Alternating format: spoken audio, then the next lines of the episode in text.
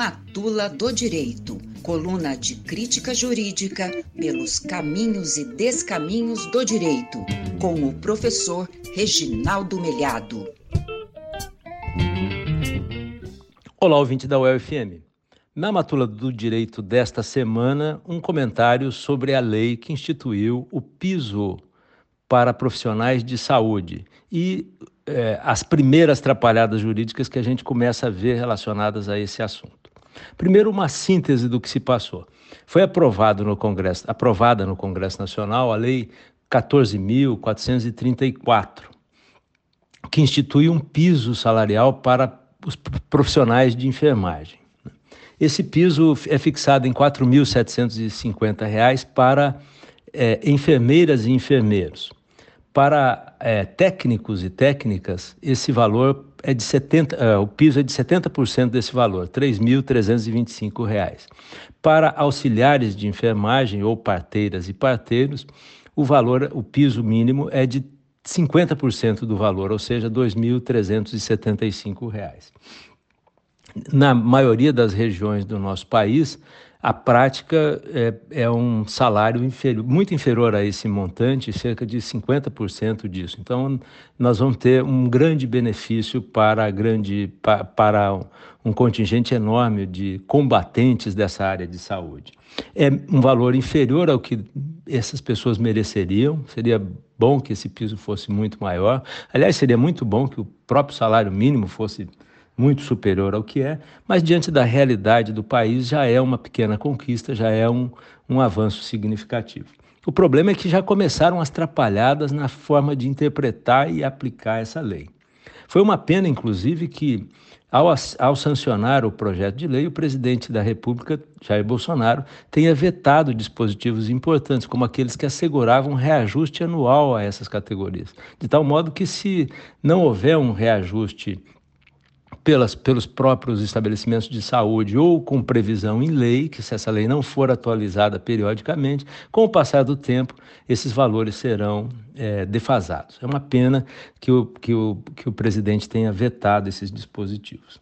Também é uma pena que é, a elaboração do projeto não tenha sido mais cuidada a partir da própria realidade. Né? O projeto é de iniciativa foi apresentado no Senado pelo senador Fabiano Contarato, que é do PT, Partido dos Trabalhadores do Espírito Santo.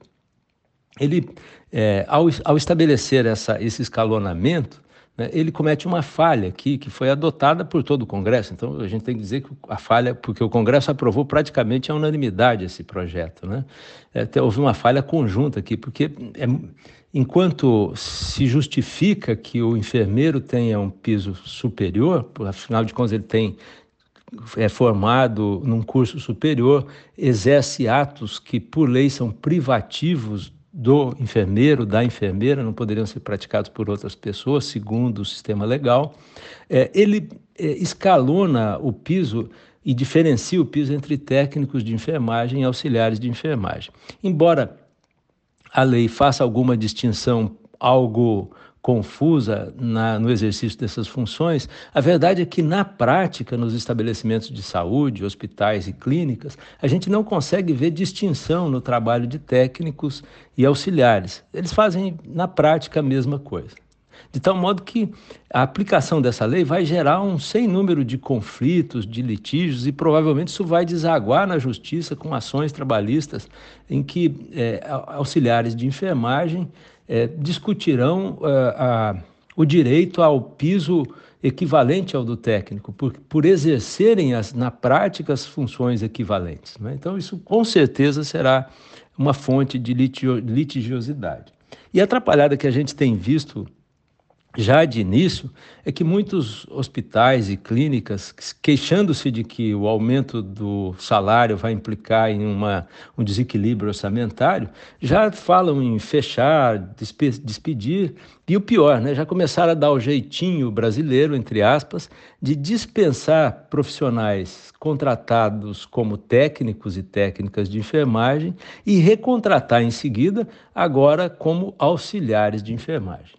Eu já cheguei a ver, inclusive, dirigentes de sindicatos de trabalhadores falando que essa possibilidade seria factível, ou seja, que a lei admitiria isso. Evidentemente que essa medida não, não vai ser legitimada na justiça. Né? Com certeza, isso seria uma fraude escancarada, né? seria uma violência ao princípio da irredutibilidade salarial, é, ao princípio da inalterabilidade do contrato previsto no artigo 468 da CLT, enfim, é, o artigo 7 da Constituição da República não permite esse tipo de prática. Né? Além de ser moralmente questionável que você tenha um empregado, uma empregada, dispense e depois contrate novamente com um salário inferior. Né? Isso, é, evidentemente, é, é uma medida ilícita e moralmente questionável. Então, vamos torcer para que é, a sociedade reconheça, especialmente os, as empresas que exploram atividade econômica nessa área, hospitais, clínicas e assim por diante, que reconheçam o valor dessas pessoas e respeitem rigorosamente esse piso. Né? Vamos torcer também para que, a despeito dessa distorção mantida pela lei da distinção entre técnicas e auxiliares de enfermagem, que a gente tenha é, toda, toda a categoria recebendo pelo menos o piso de 70% é, do, do salário assegurado às enfermeiras e enfermeiros. É isso, até a próxima semana.